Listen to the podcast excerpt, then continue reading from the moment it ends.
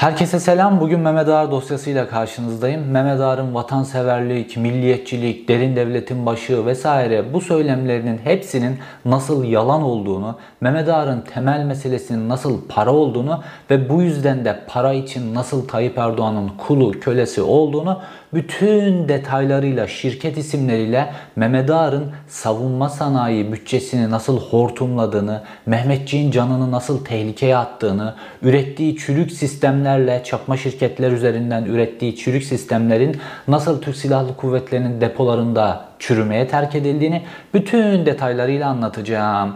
Buranın içerisinde, bu videonun içerisinde tabii ki BMC soygunu da olacak. Çünkü Mehmet Ağar da var o işin içerisinde.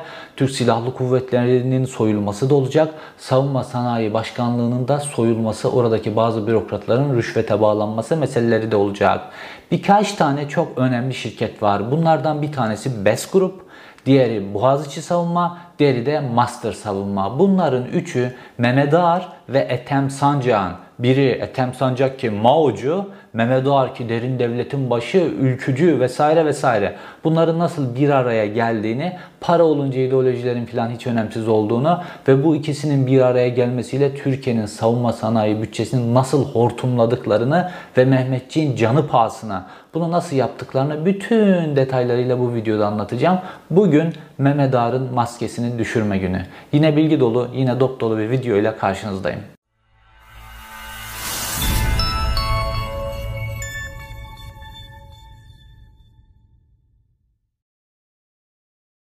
Soygun işinde bunlar çocuklarını kullanıyorlar. Nasıl Tayyip Erdoğan 17-25 Aralık tapelerinde gördük ya Bilal Erdoğan'ı rüşvet toplamak için rüşvet memuru gibi komisyonlarını toplamak için oğlunu kullanıyor. Bunlar da çocuklarını kullanıyorlar. Mehmet Ağar Tolga Ağrı kullanıyor. Bu bütün savunma sanayi üzerindeki dolapları çevirmek için. Fakat üst planda tabii ki her şeyi ayarlayan kendisi. Savunma sanayi şirketlerini kapı kapı dolaşan, ihaleleri devletten ben alırım diyen, savunma sanayi başkanını, başkanlığındaki bürokratları bağlayan, Milli Savunma Bakanlığı'na giren çıkan vesaire bunların hepsi Mehmet Ağar.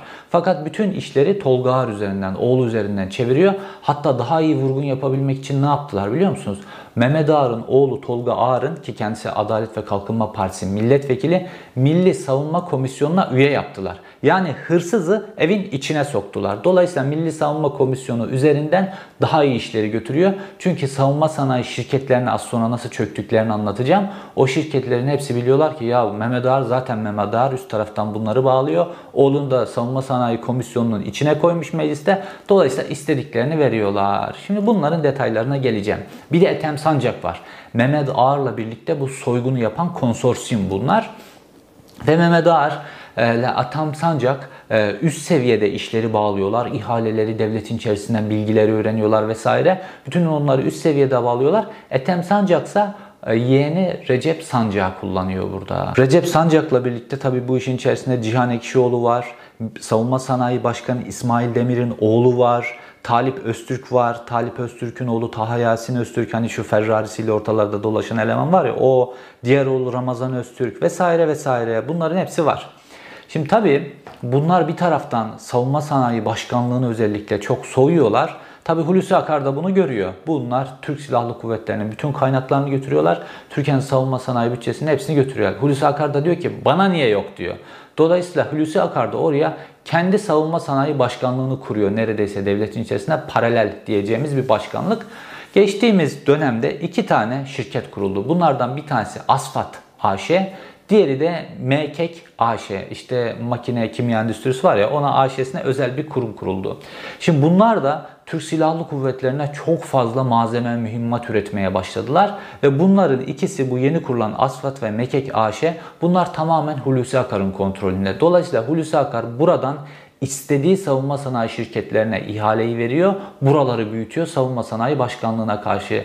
Bir taraftan da tabii Mehmet Ağarlar vesaire savunma sanayi başkanlığını kuruttular. Burada da yeni kaynaklar var. Şimdi bura üzerinden devam ediyor. Yağma Hasan'ın böreği. Hulusi Akarbo'nun e, müteahhitleri vesaire iş adamları bir taraftan. Mehmet Ağar Ethem Sancak ve onun bağladıkları adamlar diğer taraftan.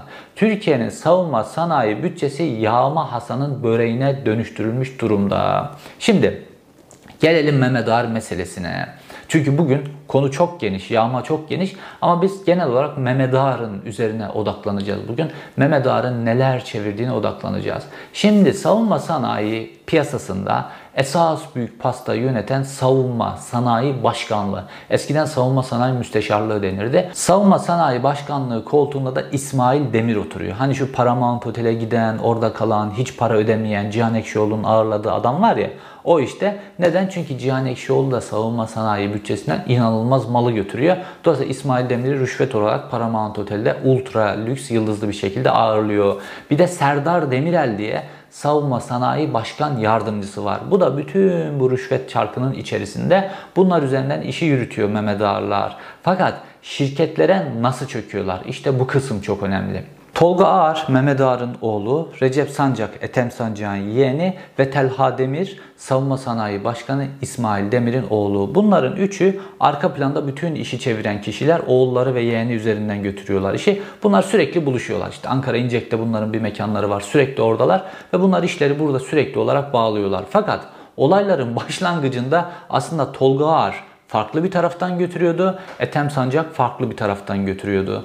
Bunlar artık savunma sanayi üzerine o kadar çok çökmeye başladılar ki en sonunda savunma sanayi başkanlığındaki rüşvetçi bürokratlar başta İsmail Demir olmak üzere bir mekanizma kurmak zorunda kaldılar. Çünkü Mehmet Ağar tarafı ve Ethem Sancak tarafı ayrı ayrı savunma sanayi alanındaki şirketleri dolaşıyorlar ve bunlara diyorlar ki biz diyor savunma sanayi alanındaki ihaleleri alırız diyorlar. Size bunları taşeron olarak veririz diyorlar. Ya da biz bu ihaleleri bağlayabiliriz diyorlar. Fakat bunun karşılığında aldığın işten bu kadar komisyon.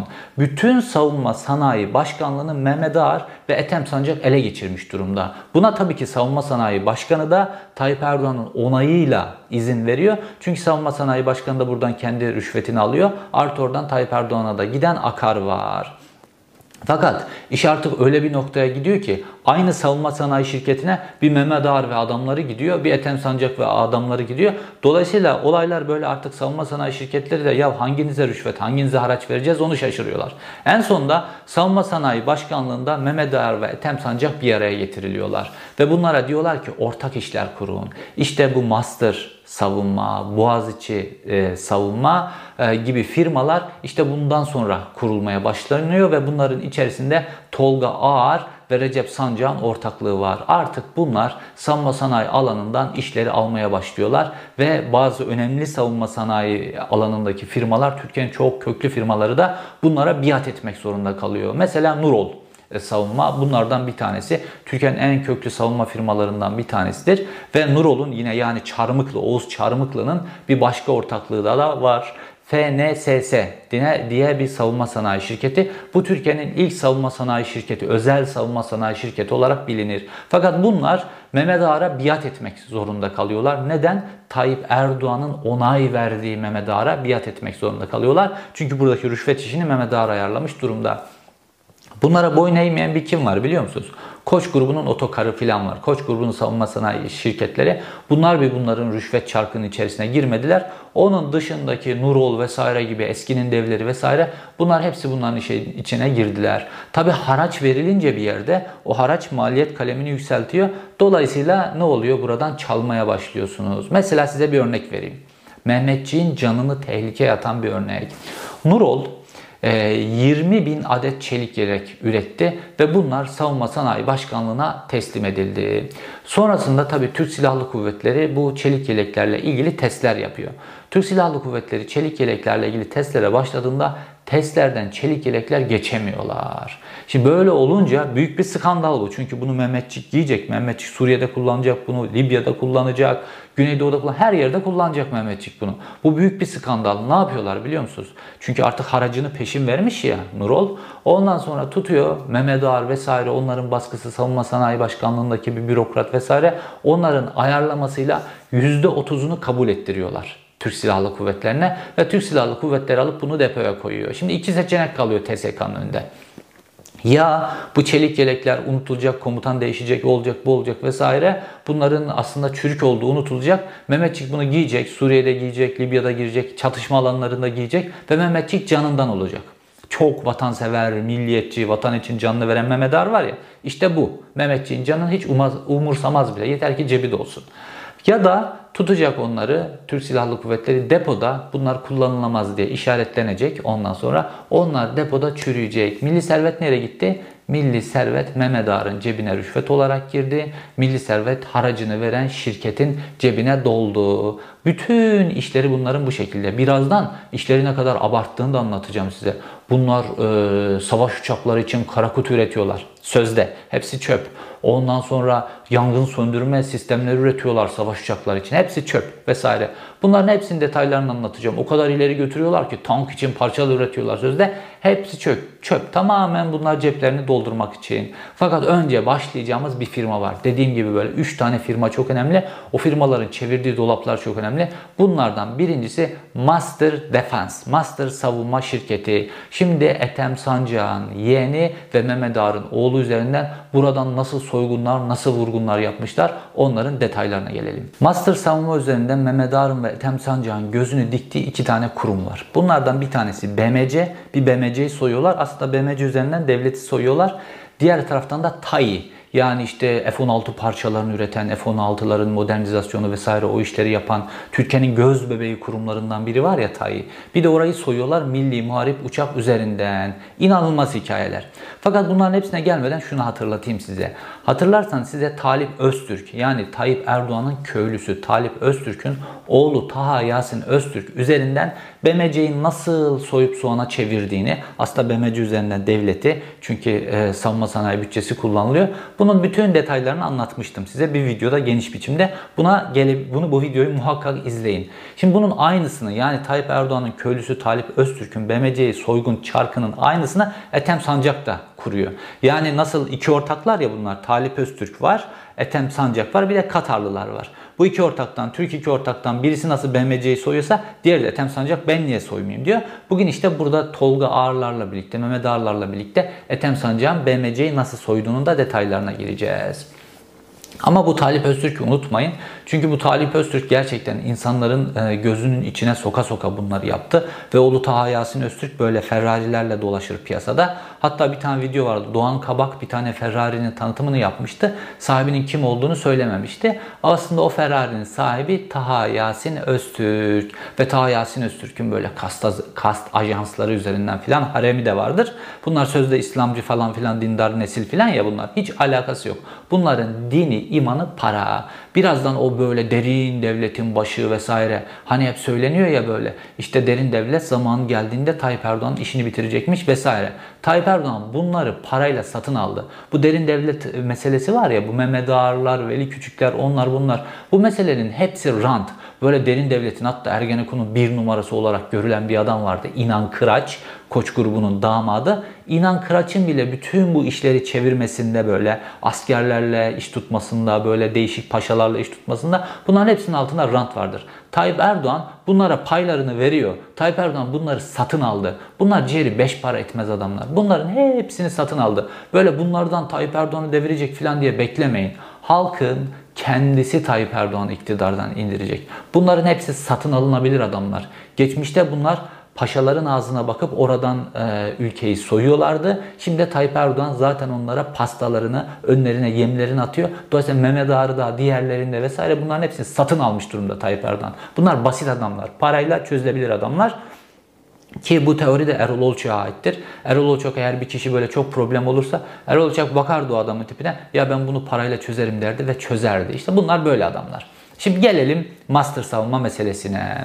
Şimdi master savunma Recep Öztürk ve Tolga Ağar var burada. Ve bunlar diyorlar ki işte biz BMC'ye şunu geliştireceğiz, bunu geliştireceğiz diye gidip BMC'nin projelerine talip oluyorlar. Fakat Arka planda savunma sanayi başkanlığı var. Çünkü Altay tankı yapılacak mesela değil mi? Bu Altay tankı ile ilgili araştırma geliştirme projelerinin yürütülmesi lazım. Her parçası ile ilgili ayrı ayrı araştırma geliştirme bütçeleri var. Ve savunma sanayi başkanlığı bu parayı nereye aktarıyor? BMC'ye aktarıyor. Çünkü Altay tankını BMC yapacak. Koç grubunun elinden aldılar onu biliyorsunuz. BMC yapacak. Ve bunlar da o para BMC'de kalmasın. BMC'yi soyacaklar ya.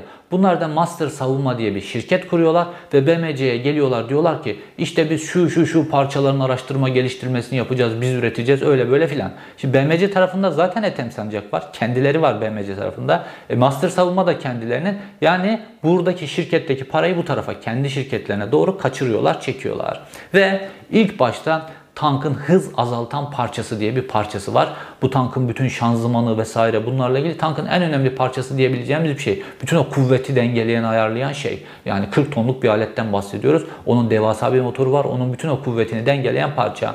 Biz bu hız azaltan parçasını üreteceğiz. E bunun ARGE yani araştırma geliştirme mühendislerin oturup yapacakları çalıştırma bütçesi ne kadar? 1 milyon 950 bin euro. Bütün bu bütçeyi alıyorlar. BMC'den ve başlıyorlar üretmeye. Fakat bu bütçe yetmiyor. Başka taraftan da devleti soymaları lazım. Nereye? Gidiyorlar TÜBİTAK'a. TÜBİTAK'a diyorlar ki biz işte tanklarla ilgili böyle bir hız azaltan parça yapmayı düşünüyoruz. Tabi TÜBİTAK tarafında da kendi adamları var. Rüşvete bağladıkları adamları var. TÜBİTAK'tan da alıyorlar ARGE bütçelerini. Yani hem zaten savunma sanayi üzerinden bütçe almışsın bu proje için. Bir de TÜBİTAK tarafından bütçeleri alıyorlar. Burada devasa bir bütçe oluşturuyorlar. Ve bunlar başlıyorlar hız e, azaltan parçayı yapmaya. Tabi bu işte yeni başlayan, yeni buldukları mühendisler. Piyasadan mühendisleri toplamışlar. Mümkün olduğunca da ucuz e, paralara mühendisleri toplamışlar. Koymuşlar master defansın içerisine ve buradan üretimler yaptıracaklar sözde. Tabi bunlar bütün vergiden de muaf. Niye biliyor musunuz? Bütün bu şirketlerinin merkezlerini Teknopark'ın içerisinde e, gösteriyorlar ve bu Teknopark'ın üzerinin içerisinde de e, eğer mesela yazılım kısmı böyle çok yüksekse %95 vergiden muaf. Diğer böyle parça üretiyorsunuz filan orada vergi biraz daha şey ama yine de genel olarak vergiden muaflar ve bu şirketlerini hep teknoparkların içerisinde kurup buradan vergi mergi de ödemiyorlar bu yaptıkları işlerden. Ve nihayetinde bir şeyler yapıyorlar işte yeni mühendislerle vesaire ama Altay Tankı şu anda hiç zaten yürümüyor bile. Altay Tankı projesi çöp olmuş vaziyette. İşte onu toparlamaya çalışıyorlar. Ayrı bir Altay Tankı dosyası yapacağım. Fakat bu parçayı yapamıyorlar ama belli çizimler oluşuyor. Bu işte ilk defa çalışan mühendisler tarafından. Sonra biliyorsunuz BMC'deki işte bu soygun Katarlılar böyle artık cıngar çıkarınca burası soyuluyor ve hiçbir şey üretmiyor diye cıngar çıkarınca sözde Tayyip Erdoğan işte burayı aldı e, Talip Öztürk ailesinden ve Ethem Sancak'tan Fuat Tosyalı ailesine verdi. Ve Ethem Sancak'ın da sanki böyle bu soygundan dolayı çok kızgınmış gibi Ethem Sancak'a onu da e, ihraç istemiyle e, AK Parti'de disiplin kuruluna sevk etti. Bu tamamen Katarlıların gözünü boyamak için. Fakat orada vurgunu yapanlardan Talip Öztürk ailesinin çok güzel köylüsünü gizledi Tayyip Erdoğan. Bütün dayağı Ethem Sancak yiyor. Fakat Ethem Sancak da malı götürmüş. Şimdi bu kısımdayız. Şimdi bunlar Fuat Tosyalı grubu alınca BMC'yi diyor ki bu Altay tankının işte bu e, parçası ile ilgili, hız azaltan parçası ile ilgili size ARGE bütçesi verdik. Bu e, parçanın çizimlerini ve prototiplerini istiyoruz diyorlar. Master Defense da diyor ki biz çizimleri ve prototipi size veririz ama 3 milyon 250 bin euroya veririz bunları. E, şimdi Fuat Tosyalı da işte bunun pazarlığını falan yapıyor. Şimdi Fuat Tosyalı da olayı çözebilecek arka planda yönetici, akıl falan yok. Buradan beni dinlesin, nasıl bir dolap döndüğünü görsün. Ya demesi lazım ki Fuat Tosyalı'nın Master Savunma. Ya bunun ARGE bütçesini zaten ben ödedim savunma sanayi bütçesinden alıp BMC üzerinden ben ödedim. Artık benden ne parası istiyorsun demesi lazım. Ama şimdi BMC tarafında da Ethem Sancaklar'ın kendileri vardı ya öyle bir anlaşma imzalatmışlar ki normalde BMC'nin anlaşmayı şöyle imzalaması lazım. Tamam sen bu parçanın ARGE çalışmalarını yapacaksın. Ben de bunu finanse ediyorum son kuruşuna kadar. Fakat bunun bütün patenti benim olacak. Yani BMC'nin olacak diye anlaşma imzalaması lazım. Ama BMC'ye yanlış anlaşma imzalattırmışlar. Neden? Çünkü BMC'yi soyabilmek için. Zaten 2 milyon euro ARGE parası ödenmiş. Şimdi bile 3 milyon 250 bin euro daha istiyorlar ARGE parası. Fuat Tosyalı da zaten para koymuyor BMC. Dolayısıyla bunları satın almadılar. O çizimler vesaire işe yarayıp yaramayacağı belli olmayan çizimler orada çöp olarak duruyor. Bu ve bunun gibi çok sayıda projeyle BMC'yi soydular. Mesela BMC tarafında kendileri var ya, BMC'nin ileride kullanırız diye işte kirpilerde, onda, bunda BMC'nin bütün ürettiği arabalarda, otobüslerde, onlarda, bunlarda kullanırız diye parçalar satın aldı. Bu parçaları kimden satın alıyor BMC? İşte bu Master Defense firması üzerinden satın alıyor. Ve depolarını BMC'nin depolarını parça doldurdular. İleride kullanırız diye BMC'de sözde alıyor bunlar ama kendi tarafları var. Sürekli satış yapıp o BMC'de Katarlıların, kamu bankalarının koyduğu bütçe var ya o bütçeyi soymak için tam 1 milyar dolara yakın bütçe koymuştu. Katarlılar bir o kadar da kamu bankalar üzerinden kredi kullandı, hibeler kullandı BMC. Bunların yarısını Talip Öztürk tarafı inşaat işleri vesaire onlarla çektiler. Diğer yarısını da böyle işte 10 yıllık neredeyse yetecek kadar parçalar vesaire bunlarla BMC'nin deposunu dolduracak şekilde Master Defense üzerinden Ethem Sancak ve Mehmet Ağar tarafı çektiler. Onlar da ceplerini doldurdular. Burada böyle milyarlık paralar gitti. Bu şekilde BMC üzerinden soygunlar yapıldı. O yüzden şu an BMC tam takır kuru bakır. Şu an BMC'de üretim yok. BMC'de üretim durdu. Sadece bir otobüs hattında bir şeyler üretiliyor. Onun dışında Türk Silahlı Kuvvetleri ve Emniyet'in beklediği araçlar, zırhlı araçlar vesaire onlar üretilmiyor. Niye biliyor musunuz? BMC'de para yok. Ham madde alamıyor. BMC'yi bu hale getirdiler. Bunlar bu şekilde soydular. Şimdi BMC'de para bitince ve e, Tayyip Erdoğan BMC'yi alıp Fuat Tosyalı'ya verince hemen bunlar panik oldular ve hemen bu şirketlerden hemen çekildiler vesaire. Buradaki soygunun bitmesi, buradaki soygunla kendilerine bulaşmaması için. Fakat yeniden bir vurgun planladılar. Artık BMC'de para yok. Ne yapalım? TAI'yi soyalım. Çünkü TAI'de çok para var. Neden? Milli Muharip Uçak, Türkiye'nin kendi yerli savaş uçağını yapacağız diye bir proje var ya. Onunla ilgili oraya milyar dolarlık bütçe koymuş. Şimdi gözlerini diktiler o milyar dolarlık bütçeye. Ve ne yapacaklar bu milyar dolarlık bütçe için? İki şey yapacaklar. Bir, uçağın infilak bastırma sistemleri var. Yangın söndürme sistemi diyebileceğimiz bir sistem. Bu sistemi biz yapacağız diye gidip talip oldular. İkincisi uçağın kara kutusu. Yani bunlar hayatlarında kara kutu, Tolgahar, Ethem Sancak bunlar hayatlarında böyle şeyler görmemiş adamlar ve aldıkları mühendisler, yeni mühendisler bu alanda ilk defa çalışıyorlar. Belki hayatında kara kutuya dokunmamış adamlar. Bunlar üzerinden milli muharip uçak yani bir savaş uçağı gibi komplike bir de 5. nesil olacağı söylenen bir savaş uçağı onun yangın infilak bastırma sistemlerini ve diğer taraftan da kara kutusunu yapacağız diye projeler geliştiriyorlar. Ve bunun üzerinden başlıyorlar TAİ'yi soymaya. Bir soygunu katmerli hale getirmek için TAİ ile enteresan bir sözleşme imzalıyorlar. TAİ diyor ki siz diyor işte bu parçaları işte yangın söndürme ve kara kutu vesaire bununla ilgili parçalarla ilgili bütün araştırma, geliştirme vesaire bütün o bütçelerinizi getirin. Ben bunun hepsini ödeyeceğim diyor. Ucu açık yani. Bunlar gidiyorlar bina kiralıyorlar. E, arka plandan binanın sahibiyle anlaşıyorlar fahiş bir kira rakamı gösteriyorlar ama aradaki komisyonu götürüyorlar. İşte e, işe mühendisler alınıyor. Mühendislere böyle maaşları belli bir oranda çok yüksek gösteriliyor ama onlardan elden paraları geri alıyorlar vesaire bütün bu alanlarda bir soygun kuruyorlar. Bütün alanlarda personel alanında, bina alanında, ham alanında vesaire bunların hepsinde fahiş şekilde şişiriyorlar maliyetleri ve bunların hepsinin faturalarını götürüyorlar, tayinin önüne koyuyorlar ve tayi de bütün bu faturaları ödüyor. Bu şekilde tayi sürekli olarak soyuyorlar. Fakat ürettikleri parçanın milli muharip uçakta kullanılma imkan ve ihtimali yok. Çünkü daha yeni bu işe girmiş mühendisleri kullanıyorlar. Bunun kullanma imkan ve ihtimali yok. Günün sonunda ne olacak biliyor musunuz? Bu milli muharip uçağı eğer toplama noktasına kadar getireceklerse Aynı diğer meselelerde de olduğu gibi gidecekler. Yine böyle işte İngiltere'nin, Kanada'nın, Amerika'nın, Almanya'nın vesaire buradaki firmaların bir tanesinin önüne çökecekler.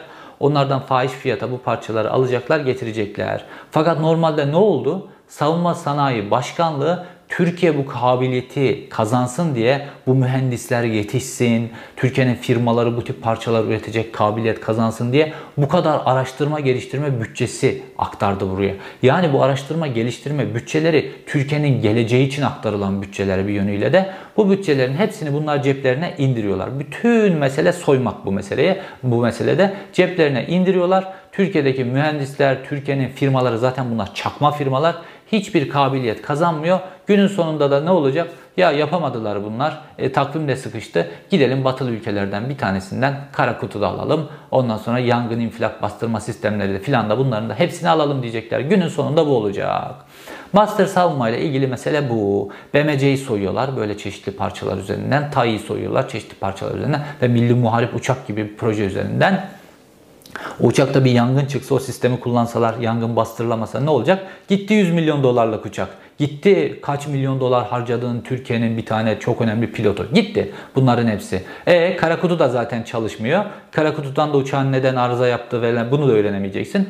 Skandal skandal işler. Fakat bunların hepsi depolarda çürümeye terk edilecek malzemeler ve böyle kafile kafile satın alıyorlar bunları. Depolara doldurtuyorlar. Fakat bunların hepsi çürüyecek işler. Şimdi gelelim Best gruba. Best grup da çok önemli bir grup. Bu vurgunun yapıldığı gruplardan bir tanesi. Başında çok enteresan bir isim var. Ercüment Gedikli. Bu Ercüment Gedikli'yi biz nereden biliyoruz? Tabii ki Mehmet Ağar'la kesişen yollarından biliyoruz. Ercüment Gedikli Bahçeli Evler katliamı diye bildiğimiz bir katliam var biliyorsunuz. 1980 öncesinde darbeyi tetikleyen en önemli olaylardan bir tanesidir. 7 tane tipli e, gencin öldürülmesiyle ilgili katliam Ankara'nın Bahçeli Evler semtinde. Bu katliamın meşhur failleri vardır. Şimdi hepsi kahraman gibi ortalarda dolaşıyorlar. Bunlardan bir tanesi de Ercüment Gedikli. Dedim ya Bunların vatan, millet, milliyetçilik filan bunlar adına sözde işledikleri cinayetler vesaire var ya Bunların hepsinin arka planında para vardır. Şimdi bakın Ercüment Gedikli böyle. Baksanız böyle ülkücü camia için ya da o camia için kahraman vatan için işte kurşun sıkmış vesaire. Fakat vatanı tepe tepe soyuyor. Kiminle birlikte? Mehmet Ağar'la birlikte. Kiminle birlikte? Ethem Sancak'la birlikte. Sözde Ethem Sancak Mao'cu. Gidip o Bahçeli evlerde 7 tane Türkiye İşçi Partili öğrenciyi öldürüyor. Bunlar komünist diye. Bu taraftan geliyor Mao'cu Ethem Sancak'la birlikte devleti soyuyorlar. Bunların ideolojileri, ideolojileri, vatan, millet hepsi yalan. Bütün bunların arkasında dönen hikaye para esas olarak. Şimdi bu Ercüment Gedikli'nin BES Grup diye savunma sanayi alanında faaliyet gösteren bir firması var. Bu firmanın arka planında bu firmaya getirip iş bağlayan Mehmet Ağar ve Tolga Ağar. Bunlar savunma sanayi alanından işler alıyorlar. Hem Türk Silahlı Kuvvetleri'nden hem Emniyet Genel Müdürlüğü'nden işler alıp BES Grup'a getiriyorlar. Bu ikisinin BES gruba bağladıkları işin büyüklüğü son 2 yılda 300 milyon dolarlık iş bağladılar. Buradan Mehmet Ağar'ın payına düşen 65 milyon. Onun payına düşen o para, Ethem Sancı'nın da payına o kadar o kadar şekilde düşüyor. Mesela bunlar ne yapıyorlar? Mesela ilk bir örnek vereyim size. Ee, bu araç zırhlaması yapıyor bu BES grup. İşte BMC de iş yapıyor aynı zamanda. Bunun dışında mesela acil ihtiyaç diye bir e, ihale durumu var savunma sanayi alanında. Eğer emniyetin, eğer Türk Silahlı Kuvvetleri'nin bir şeye ihtiyacı varsa ve çok acil ihtiyaçsa bu ihalesiz biçimde yapılıyor. Çünkü güvenliği ilgilendiren, insan hayatını ilgilendiren konumlar. Şimdi zırhlı güvenlik kulübeleri var. Emniyetin kullandığı zırhlı güvenlik kulübeleri. Bir anda bu zırhlı güvenlik kulübelerini acil ihtiyaç listesine soktular ve sadece ilk yıl Ercüment Gedikli'nin firması BES Grup Emniyet Genel Müdürlüğü'ne 700 tane zırhlı güvenlik kabini sattı. Ve bunlardan inanılmaz para götürdüler. Ve sonrasında başladılar BMC'nin çeşitli zırhlama sistemlerini yapmaya. Normalde BMC'nin kendi yapabileceği zırhlama sistemlerini BES Grup üzerinden yapmaya başladılar. Ve BES Grup üzerinden bu şekilde hem BMC'yi soymaya başladılar hem de Emniyet Genel Müdürlüğü'nü soymaya başladılar. Çünkü Emniyet Genel Müdürlüğü ayağında Mehmet Ağar var. Mehmet Ağar gidiyor. Zaten emniyet onun kurumu çökmüş vesaire. Orada Süleyman Soylu'ya da payı veriliyordur tabii ki de. Mehmet Ağar gidiyor. İl il il il emniyet müdürlüklerine dolaşıyor. Bunların ihtiyacı yoksa bile bunlara ihtiyaç oluşturtuyor. Bu ihtiyaç oluşturtuyor. Böyle böyle kabinlere ihtiyacımız var. Böyle böyle zırhlı bilmem neye ihtiyacımız var vesaire. Bu il il il müdürlükler Emniyet Genel Müdürlüğü'ne yazıyor. Her şeyi kitabına uyduruyorlar. Ondan sonra Emniyet Genel Müdürlüğü de bununla ilgili ihaleye çıkıyor ve ihale acil ihtiyaç kapsamına sokuluyor. Acil ihtiyaç kapsamına sokulduğu için de bütün ihale kanunları bypass edilip direkt bir firmaya tak diye verilebiliyor. Bu yetki var. O verilen firma kim? Bahçeli Evler katliamının faili Ercüment Gedikli'nin BEST grubu. Bu BES grupta dediğim gibi Tolga Ağrı'nda, Ethem Sancağı'nda paravanlar üzerinden ortaklıkları var. Bu şekilde Türk Silahlı Kuvvetleri'ni soyuyorlar. Aynı şekilde BES grupta BMC'nin depolarını ileride kullanırız diye e, pek çok malzemeyle doldurttu ve bu BES grubunda ürettiği Türk Silahlı Kuvvetleri'ne ve emniyete sattığı pek çok şeyde kullanılamayacak biçimde depolara atılmış malzemelerden oluşuyor. Bu BES grup Mehmet Ağar için o kadar önemli ki BES grubun böyle karı, karlılığı vesaire azalmasın diye Türk lirası çok böyle değer kaybetti ya e, döviz karşısında. Gittiler savunma sanayi başkanlığına dediler ki biz bu ihaleleri alınmış ihale bedellerini euroya çevirmek istiyoruz dediler. Ve savunma sanayi başkanlığındaki bazı bürokratlar da karşı çıktılar buna doğal olarak. Ne yaptı biliyor musunuz? İsmail Demir yani Mehmet Ağar'la birlikte bu rüşvet çarkını yürüten savunma sanayi başkanı İsmail Demir ve onun yardımcısı Serdar Demirel bu ihalenin TL üzerinden verilmiş ihalenin Euro'ya çevrilmesine karşı çıkan dürüst bürokratları daire başkanlarını görevden aldılar hemen. Ve Mehmet Ağar'ın istediği gibi BES grubun daha önce aldığı ihaleler, imzalanmış ihaleler Euro'ya çevrildi ve BES grubun karı burada bu şekilde arttırıldı. Şimdi gelelim Boğaziçi Savunma'ya.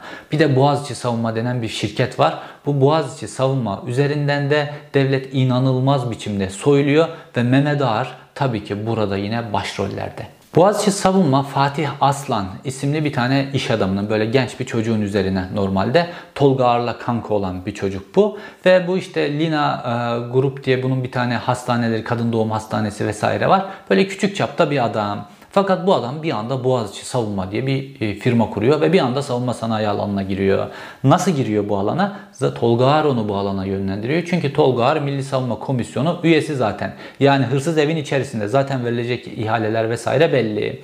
Ve bunlar bir anda devletin karşısına çıkıyorlar. Diyorlar ki biz diyorlar drone sistemleri yapacağız diyorlar. Drone savar sistemler yapacağız diyorlar.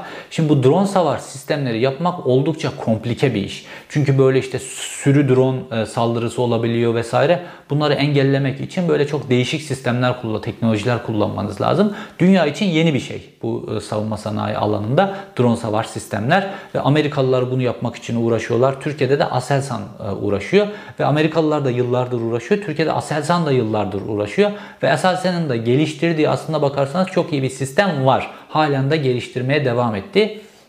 Fakat Savunma Sanayi Başkanlığı ve Emniyet bunu Aselsan'dan almıyor. Neden? Çünkü Aselsan devletin kurumu kar amacı da gütmüyor. Ondan sonra Aselsan'a giderse buradan malı götüremeyecekler. Bunlar kendi şirketleri üzerinden yaptırmalılar bunu. Ve gidiyorlar tabii ki işte Savunma Sanayi Başkanı, Emniyet vesaire bunların hepsini ay ayarlıyor. Ethem Sancak'la Mehmet Ağar ve Boğaziçi savunmadan drone savar alacaklar.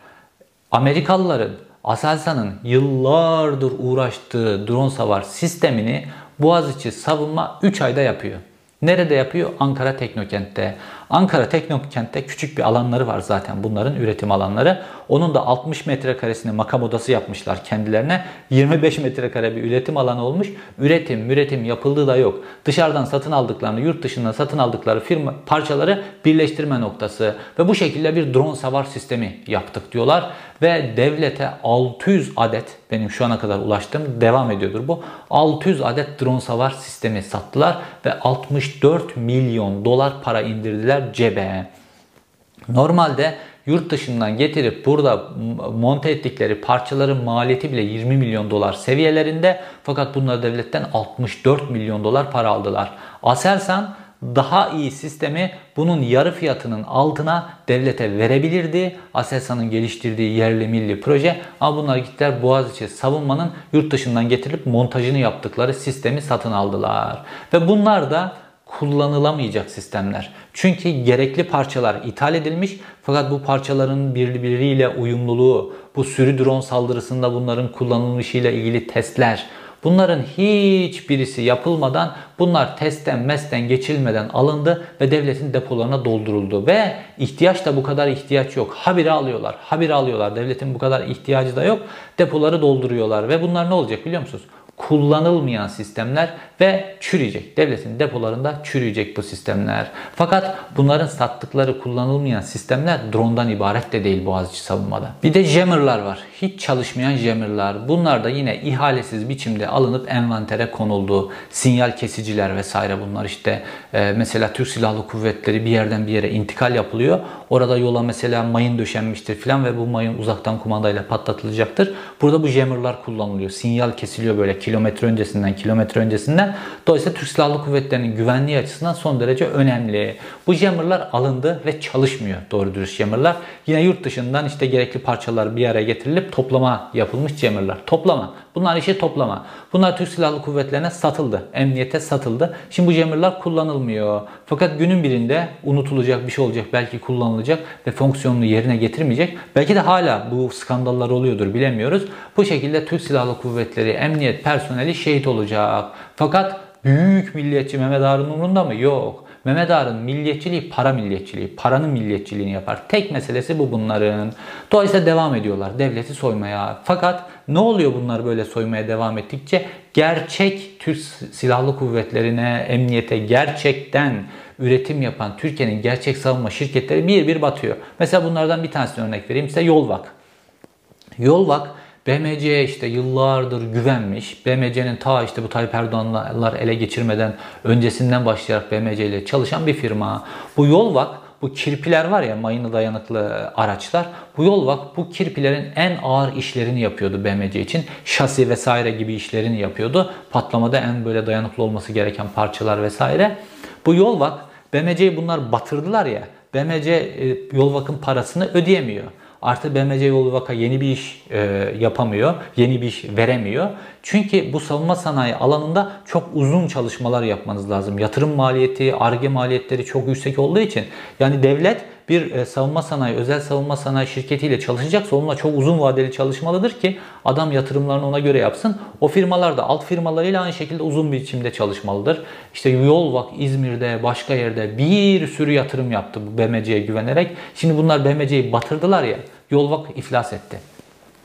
Türkiye'nin en önemli özel sektör alt üreticilerinden bir tanesi Yolvak ki kendi alanında uzmanlaşmıştı. Belli alanda uzmanlaşmış. Sadece o ara alanda üretim yapan firmalar çok değerlidir normalde sanayi alanında ve Yolvak iflas etti gitti. Fakat doyuyor mu Mehmet Ağarlar?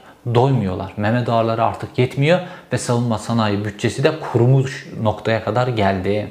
Bunlar artık çökme işlerinde öyle bir doyumsuz noktaya geldiler ki böyle ellerinde kalan böyle artık böyle Türk Silahlı Kuvvetleri'nin bütün baskılara rağmen kabul etmediği parçaları da devlete kakalamak için Türk Silahlı Kuvvetleri'ni geçtiler. Jandarma Genel Komutanlığı'na geldiler. Şimdi Jandarma Genel Komutanlığı'na komutanlığında lojistik başkanlığına atanan Abdullah Koçum diye bir asker vardı.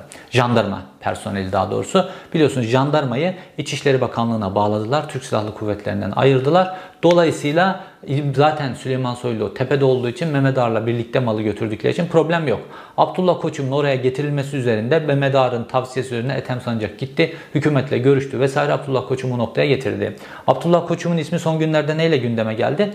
Biliyorsunuz iki tane Türkiye'li iş adamı Ukrayna'ya e, çelik yelek sattılar sözde. Satmak için ihale imzalamışlar. 5 milyon dolar almışlar. Çelik yelekleri teslim etmemişler ve Ukrayna devleti de dünyaya rezil ettiler Türkiye'yi. Şu savaş durumunda herkes desteklerken onları gelip Türkiye'de Ankara'da dava açtı. Dolandırıldık çelik yelekler verilmiyor diye. Adamlar savaşta can harbi can havliyle çelik yeleğe ihtiyaçları var ve Türkiye'de bunlar bunları dolandırıyorlar Ukraynalıları. İşte Abdullah Koçum'un ismi de Ukraynalılar tarafından e, şikayet edilen isimlerden bir tanesi Ankara mahkemelerine. Çünkü Abdullah Koçum Mehmet Ağarlarla, Ethem Sancaklarla bütün o çarık, çürük malları jandarma envanterine soktuktan sonra e, jandarmadan emekli oldu gittiği bir özel savunma şirketinde işe başladı. İşte özel savunma şirketi üzerinden de böyle dolandırıcılık işlerine bulaşıyor. Yani ya sen Türk Silahlı Kuvvetleri'nde, jandarmada şu noktalara kadar gelmişsin. Artık bu bu yetmiyor. Adamların bütün meselesi para. Bunların bütün meselesi de para olduğu için Tayyip Erdoğan bunları çok güzel yönetiyor. Yemliyor bunları bu şekilde yönetiyor. Ve Mehmet Ağarlar bu şekilde Türk Silahlı Kuvvetleri'nin, Emniyet Genel Müdürlüğü'nün, jandarmanın depolarını çalışmayan mallarla doldurdular bir. İkincisi gittiler Türkiye'nin gerçek savunma şirketlerine çöktüler ve dediler ki siz savunma sanayi alanından ihale alamazsınız bizim haracımızı vermeden. Bildiğiniz mafya yöntemi. Dolayısıyla Türkiye'nin köklü savunma şirketlerinin hepsi eğer savunma sanayi başkanlığından, eğer emniyet genel müdürlüğünden, eğer jandarmadan ihale almak istiyorlarsa Gittiler Mehmet Ağar'a haraçlarını verdiler. Ethem Sancı'ya haraçlarını verdiler. Ondan sonra bu ihaleleri aldılar. Hatta bunun da ötesine gittiler bunlar. Tolga Ağar zaten Milli Savunma Komisyonu'nun içerisinde olduğu için e, e, mecliste bunlar zaten bilgiler önceden biliyorlar. Dolayısıyla devletin içerisinden hangi savunma ihtiyaçları doğuyor, hangi savunma ihtiyaçları ihaleye çıkacak ve bu ihaleyle ilgili devlet maksimum ne verebilecek vesaire. Bütün bir bilgilere sahip oldukları için önceden zaten gidiyorlar savunma sanayi şirketlerine. Diyorlar ki bak böyle bir ihale var. Bunu sen yapabilirsin. Sana veririz bu ihaleyi, verdirtiriz. Fakat şu kadar bize para ödeyeceksin. Bu şekilde savunma sanayi sektörüne çökmüş durumdalar. Öyle savunma sanayi alanında uçtuk, kaçtık, o oluyor, bu oluyor filan bir sürü hikaye anlatılıyor ya. Böylesine yolsuzluğa batmış, böylesine rüşvete batmış, böylesine rüşvetçi bürokratlar tarafından yönetilen bir sistemden böyle yüksek teknoloji ürünleri vesaire bunların çıkması mümkün değil. Fakat medyada bunların elinde olduğu için maaşını peşin ödedikleri Sedat Peker'in deyimiyle namusu maaşı kadar olan gazeteciler olduğu için sürekli böyle reklam haberler yaptırıyorlar. O sistemi yaptık, bu sistemi yaptık. Hepsi çöp. Bunların hepsi depolarda bekliyor ve Türk Silahlı Kuvvetleri'nin ihtiyacı olduğunda da gerçekten mecburen yeni ihaleler yapılıp yurt dışından bu parçalar getiriliyor. Fakat Mehmet Ağar doymuyor. Mehmet Ağar bu sefer de işte biliyorsunuz Tayyip Erdoğan o Bodrum bölgesini Mehmet Ağar'a verdi. Bütün bu işte emniyette vesaire Mehmet Ağar'ın kadroları var ya işkenceci emniyet müdürleri, Tayyip Erdoğan adına muhalefeti bastıran emniyet müdürleri, muhaliflerin hepsini hapislere tıkan emniyet müdürleri var ya Mehmet Ağar bunları kullandırmanın karşısında karşılığında Tayyip Erdoğan'dan aldık, aldığı yerlerden bir tanesi de Bodrum. Şimdi bir de Bodrum'da inşaat işine giriyorlar e, Mehmet Ağar ekibi. Mehmet Ağar'ın Bodrum'da 50 metrelik bir tane e, yatı var böyle. İşte böyle Yalıkavak vesaire açıklarında duran bir yat. Orada işte bu Nurolların patronu Oğuz Çarmıklı, eski bakan Cavit Çağlar ki silah alanında o da çok etkindir. Eski bakan e, turizmci pardon Hayri Yazıcı, spor yorumcusu Şansal Büyükaya, avukat Adnan Kılıç, Ozan Şer vesaire bunlarla bir araya geliyorlar. Ve bunlarla bir araya geldikten sonra işte orada bütün o Bodrum'a çökme vesaire işleriyle ilgili görüşmeler yapıyorlar. Ayrıca savunma sanayi alanındaki işlerle de görüşmeler yapıyorlar. Tabii Cihan Ekşioğlu da bu işin içerisinde vesaire. O aslında o yat bir dinlense, bir ortam dinlemesi yapılsa o yata neler çıkacak ortaya. Şimdi burada Yalıkavak bölgesinde, o Bodrum bölgesinde belli çok bakir alanlar var. Bunları belirlemiş durumdalar ve buraya Mehmet Ağar çok büyük siteler vesaire yapmakla ilgili projeler geliştirmiş durumda. Bunların hepsini işte belediyeler üzerinden, valilikler üzerinden vesaire bunların hepsini halledecekler zaten. O kısmı problem değil. Önlerine çıkan bir bürokrat olursa vesaire emniyet ellerinde olduğu için bürokratı izletirler, dinletirler, bürokratı vesaire üzerine her türlü baskıyı kurarlar. Hatta yetmezse mafya gruplarını gönderirler. Mafya grupları da bunların elinde olduğu için mafya gruplarıyla bürokratları sustururlar. Bu şekilde buranın üzerine çökecekler. Yani Mehmet Ağar meselesi bu. Şimdi Türkiye'de şöyle bir yanlışa düşülüyor. İşte bir derin devlet var. Bu derin devlet esasen Türkiye'nin böyle iyiliğini düşünüyor, Türk halkının iyiliğini düşünüyor. İşte siyasetçiler, bürokratlar vesaire bunlar geçici sürede şeyler düşünürler. Fakat bir esas derin devlet var. Bu böyle Türkiye'nin geleceğini çok uzun vadede filan düşünür. Bunlar da işte böyle çok böyle akıllı, stratejik vesaire adamlardır. E bunlar da şu an Tayyip Erdoğan'la işte Tayyip Erdoğan'ın bazı muhalifler onların da muhalifleriydi zaten vesaire bunların yol temizliğinin yapılması için vesaire şimdilik bir ittifakları var ama bunlar ileride Tayyip Erdoğan'ı yiyecekler. Şimdi bunlar Tayyip Erdoğan'ı yiyebilirler. İsterlerse yiyebilirler. Bu organizasyonu, kirli organizasyonu kurabilirler. Fakat bu ancak Tayyip Erdoğan'ın onlara verebilecekleri kesilirse olacak bir şey. Çünkü bu derin devletle ismi geçen adamlar var ya Mehmet Ağarlar vesaire bunların hepsi bunların kıblesi para. Bunlar bütün bu işleri, bütün bu kirli işleri çökme işlerine göz yumulsun diye yapıyorlar. Geçmişte askerler adına bazı işler yapıyordu ve askerler onları mahkemelerde koruyordu. Bunlar da bu çökme işlerini rahatça yapabiliyorlardı. Şimdi Tayyip Erdoğan askerlerin, generallerin geçmişte onlara veremeyeceği kadar o kadar büyük rantlar veriyor ki bunlar kendisine böyle rantlar verilen Tayyip Erdoğan'dan yüzlerini niye çevirsinler? Bunlar ancak bir şartta yüzlerini çevirirler biliyor musunuz? Bunların da Tayyip Erdoğan'da hiç kimsenin de önünde duramayacakları tek güç halk.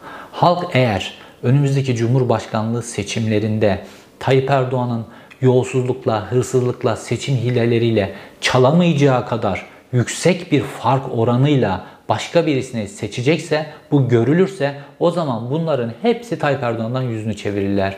Dolayısıyla muhalefetin seçimlerde Tayyip Erdoğan'a en az 10 puan fark atmış bir adayla seçime girmesi lazım. Yani muhalefetin kafalarda psikolojik olarak seçimden önce seçimi bitirmiş olması lazım. Bunu yaparsa muhalefet o zaman işte bu derin devlet vesaire onlar dediğimiz adamlar da çökmeciler vesaire bunlar da bürokrasi de, ordu da, polis de, yüksek seçim kurulu da hepsi de işlerini düzgün yaparlar. Yani hepsi yoldan çekilirler. O zaman halkın dediği olur.